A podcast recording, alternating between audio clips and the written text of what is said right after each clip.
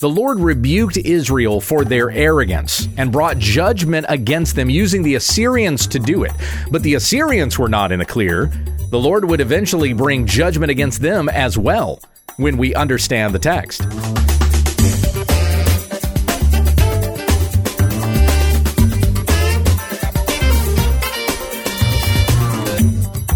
This is When We Understand the Text, a daily Bible commentary to help encourage your time in the Word.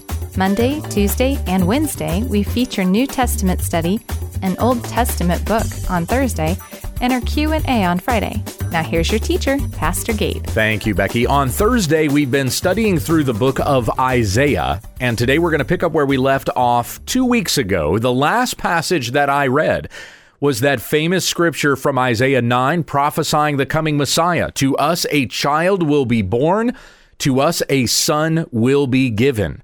There in Isaiah 9, 6, and 7. So we're picking up from there, and I'm actually going to try to go all the way through chapter 10. So this is a pretty good chunk of text we'll cover today.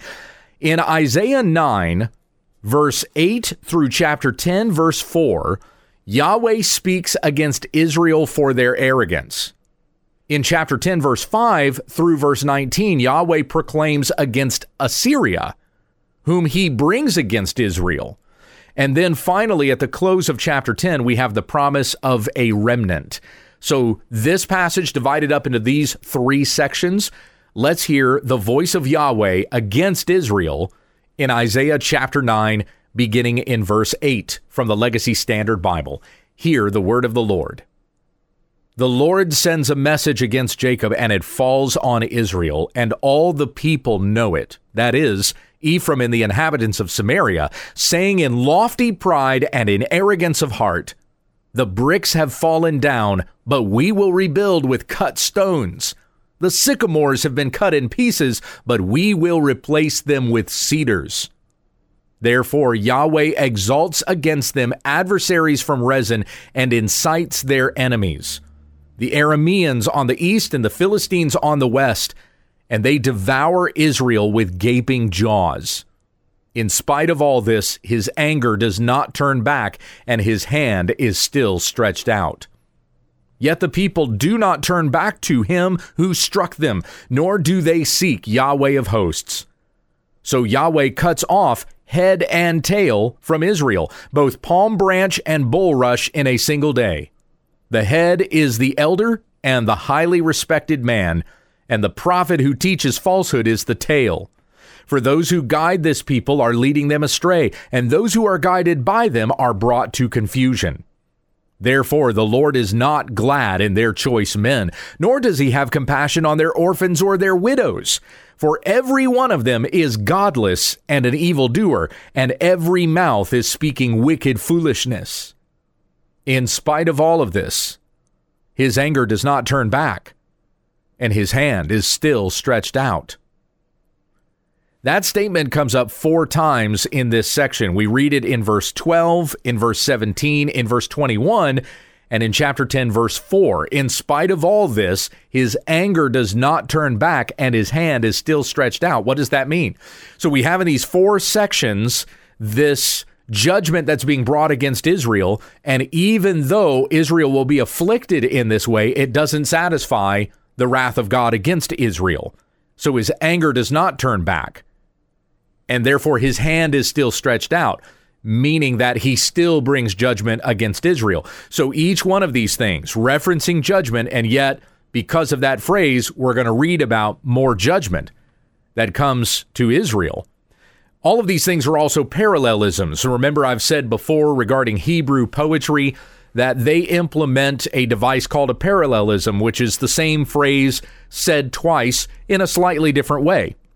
So we see it here in verse 8 at the start of the section. The Lord sends a message against Jacob, and it falls on Israel. Jacob and Israel are the same. Jacob's name was changed to Israel, and everybody's uh, everybody who is a descendant of Jacob is therefore Israel, the nation of Israel. So the message is against Jacob, and that message is falling on Israel. The message it was sent to is who it falls on.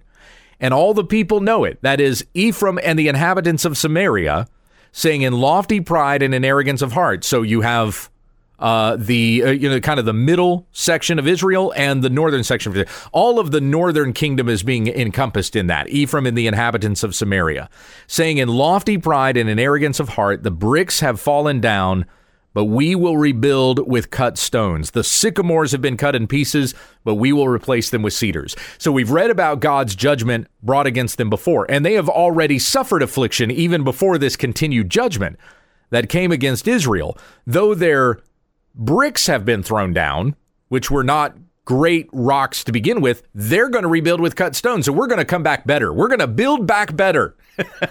that's that's what Israel is proclaiming. Yeah, the sycamores have been cut down. We're going to plant some cedars. We're going to be stronger than we were before. And so because this is their arrogance, they're not learning from the judgment that come against that that came against them. They're not turning back to Yahweh. So because of this, Yahweh exalts adversaries against them and incites their enemies. The people do not turn back to him who struck them, nor do they seek Yahweh of hosts. So Yahweh cuts off head and tail from Israel. He cuts off the leaders, the elders, and we've read about this earlier in in uh, in Isaiah in chapter three, where it was talked about how the leaders would be cut off and people would be looking for someone who will lead them. You have head and tail cut off. The prophet is referred to as the tail. So there will not be a leader, no one to issue judgment, no wise man in Israel, nor is there going to be a prophet who actually hears the word of God and communicates it to these people. Those who guide this people are leading them astray. And the section goes as far to say, God is not even going to have compassion on the orphans and the widows. Because even these orphans and widows, are godless evildoers, and their mouths speak wicked foolishness. There was uh, several years ago where I made a statement online that just because a person is poor, that does not inherently mean they're going to receive the kingdom of God. The poor do not automatically get the kingdom of God. and there were people who were responding to me trying to point out where Jesus said the poor will receive the kingdom of God. And I said, Of course I believe that because they believe in Christ, but they don't receive the kingdom of God just because they're poor. And when we read in the Sermon on the Mount in Matthew chapter 5, it says, Blessed are the poor in spirit. So the reference to the poor being blessed is those who are poor before Christ, who are needy beggars, recognizing that we receive nothing without the blessing and the mercy of God. So everyone, even orphans and widows, need to come before God and beg for his forgiveness and his righteousness. The attitude in Israel right here is that there is none righteous, not even one. No one is seeking for the Lord. And so his hand is against them. His anger does not turn back, and his hand is still stretched out. Now, that's the section I've read thus far. Let's pick up in verse 18. For wickedness burns like fire, we continue to have described for us here the wickedness that that uh, that reigns in Israel. It consumes briars and thorns. It even sets the thickets of the forest aflame, and they roll upward in a column of smoke. By the fury of Yahweh of hosts, the land is burned up, and the people are like fuel for the fire no man spares his brother. Now get what's being talked about there. So at the at the start of verse 18, wickedness burns like fire. At the end of 19, no man spares his brother. So the judgment of God upon Israel is even their own wickedness. As judgment comes upon Israel, they fall more and more into more evil deeds.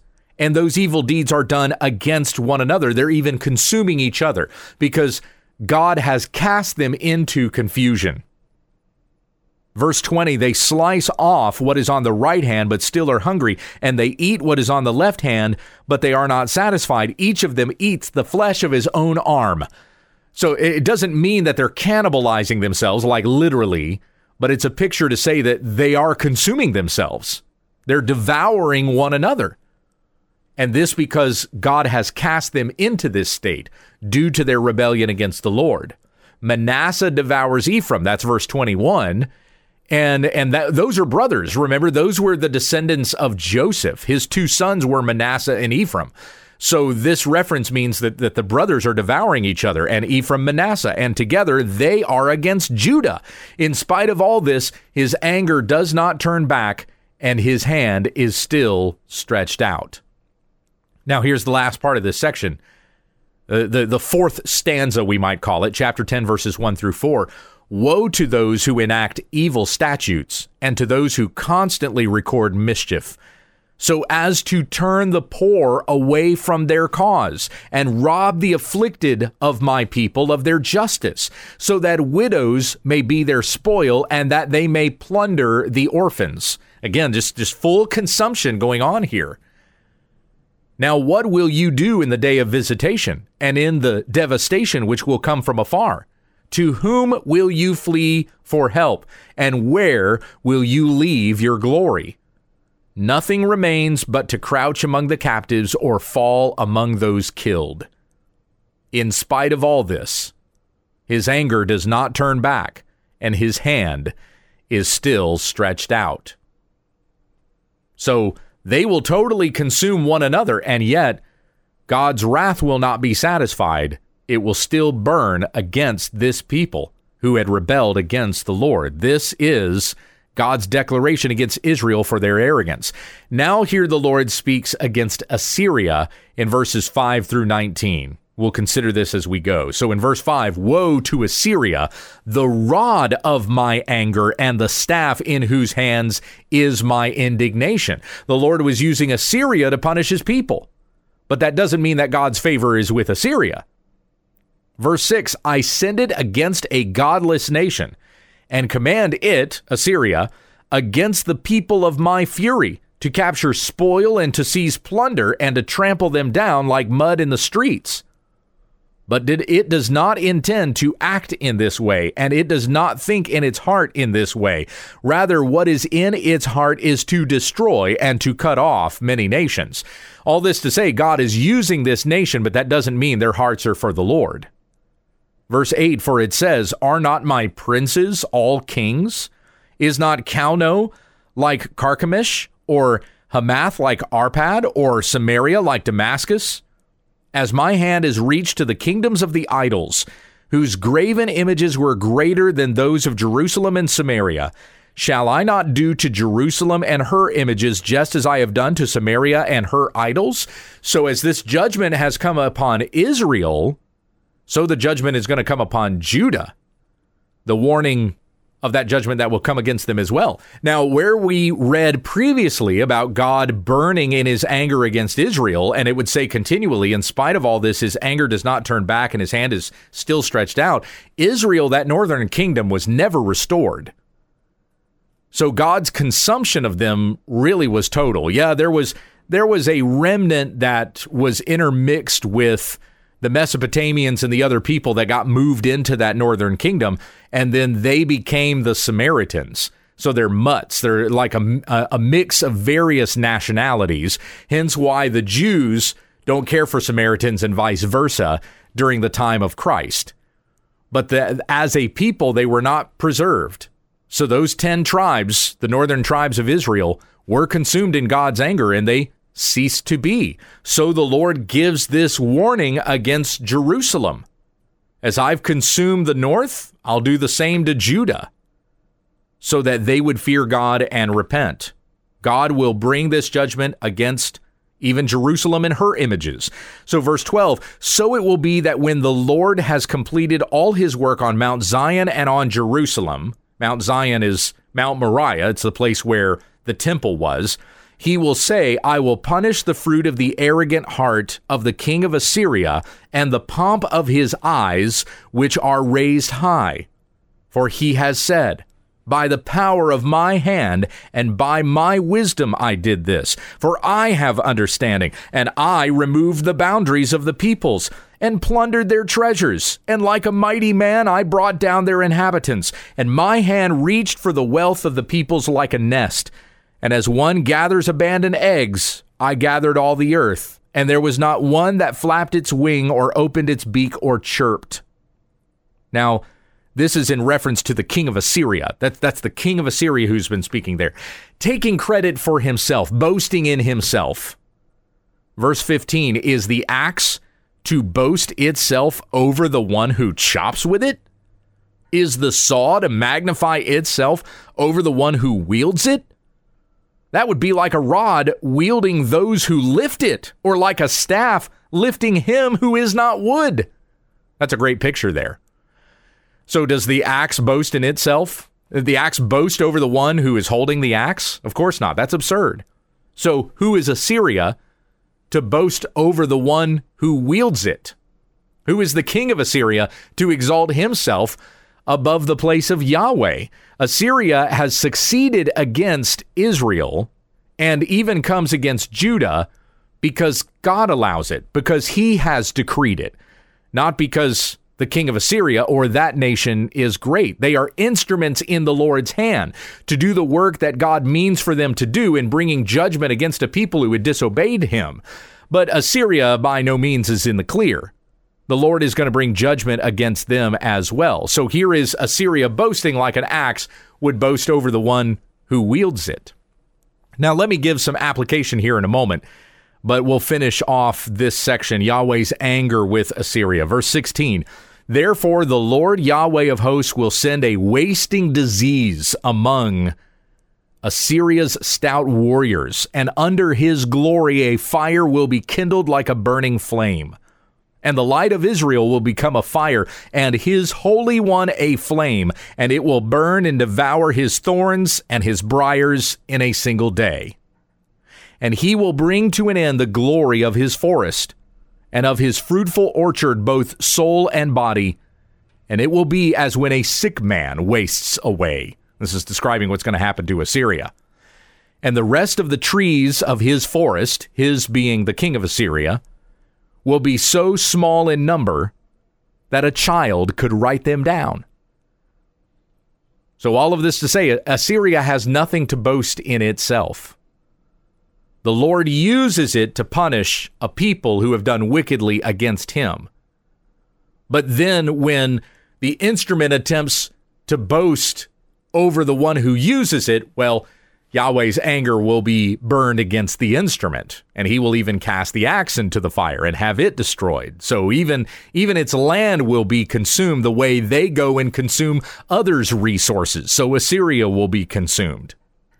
Now, let me give some application here to something that I've been listening to recently. So we got a little bit, uh, some section left talking about the remnant that will return. I live in the United States of America. Most of my listeners live in America, although we do have listeners from all over the world. And I love that. I love that there are people that live everywhere on the globe listening to when we understand the text. Thanks for tuning in. But as I live in America, we are seeing right now various enemies that are being positioned against this nation. This, let me, let me be clear, this wicked nation. All kinds of evils being perpetrated in the United States of America that are even deeper and worse than what Sodom and Gomorrah did. The Lord may very well be using any of these nations positioned against America to bring judgment upon America. But those nations that come against the United States of America are wicked also. And the Lord will eventually consume them too. The Lord has used the U.S. to bring judgment against wicked nations. But the U.S. is also wicked, and the Lord will bring judgment against us. So, what must be our disposition in these days? We must seek Christ. We must turn to Christ and ask for his forgiveness. And as messengers of the gospel, and as those who warn of the judgment that is to come, we must stand in whatever nation in which we live and warn them of the judgment of God, the wrath of God that burns against all the unrighteousness of man. God will bring judgment against a people. The only way to be saved is to turn to the Lord Jesus Christ. You may die. Your body may perish in whatever judgment comes upon a land. You may be consumed in the judgment that would be brought against your nation. But though they destroy your body, your soul will not perish, and you have nothing to fear of that judgment because you will be forever with God in glory if you are in Christ Jesus. I remember back to uh, what we had read in Isaiah chapter 8 for thus Yahweh spoke to me with a with a strong hand and a and, and, disciplined me not to walk in the way of this people, saying, You are not to say it is a conspiracy in regard to all that this people call a conspiracy, and you are not to fear what they fear, and you shall not tremble. It is Yahweh of hosts whom you should regard as holy, and he shall be your fear, and he shall be your cause for trembling. Then he shall become a sanctuary. And so we do not fear the wicked people in the land in which we live. May we be as Isaiah, who trembled before the Lord and said, I am a man of unclean lips, dwelling among a people of unclean lips that we may be purified by Christ in these days and live in righteousness and in holiness before him. And though judgment may be brought upon a people, we will not be consumed in the wrath of God. Because in Christ Jesus we will be delivered unto him to live forever in his perfect kingdom, where there is no evil, no sin, no temptation. All of those things will be gone and all the things that cause us pain and misery, every tear will be wiped from our eyes, and death will be no more, as the scriptures promise. So continue to hold fast to the promise of Christ and his gospel. Your sins will be forgiven, and you will have everlasting life. Do not fear this people, and do not fear what they fear but him the lord you shall regard as holy. 1 peter 3:15 in your hearts set apart christ the lord as holy always ready to give an answer for the hope that lies within you. But do this with gentleness and respect. So we must warn this people of the judgment that is to come that they would turn from their sin to the lord jesus christ and live. Now i spent some time talking about that just proclaiming the gospel so I didn't get to the remnant portion and I'm I'm out of time for now. So that's where we'll pick up. Isaiah 10 verse 20 next week we'll hear about the remnant. And then from there, the righteous branch, the shoot that springs up from the stem of Jesse in chapter 11 in reference to Christ. I hope you'll join me as we continue this study of the book of Isaiah.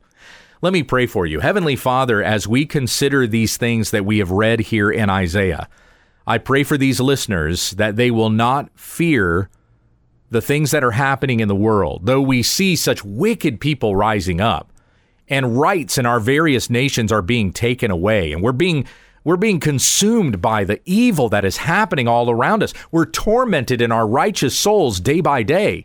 I pray that would be the condition of these listeners that they would not give in to the wickedness around them or even fall into despair, but they would continue to hope in Christ and look toward the day when we will be with Him forever in glory.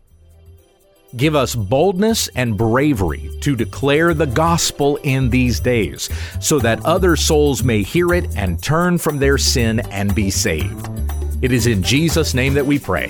Amen. This has been When We Understand the Text with Pastor Gabriel Hughes. For all of our podcasts, episodes, videos, books, and more, visit our website at www.utt.com. If you'd like to submit a question to this broadcast or just send us a comment, email when we understand the text at gmail.com and let your friends know about our ministry. Join us again tomorrow as we grow together in the study of God's Word when we understand the text.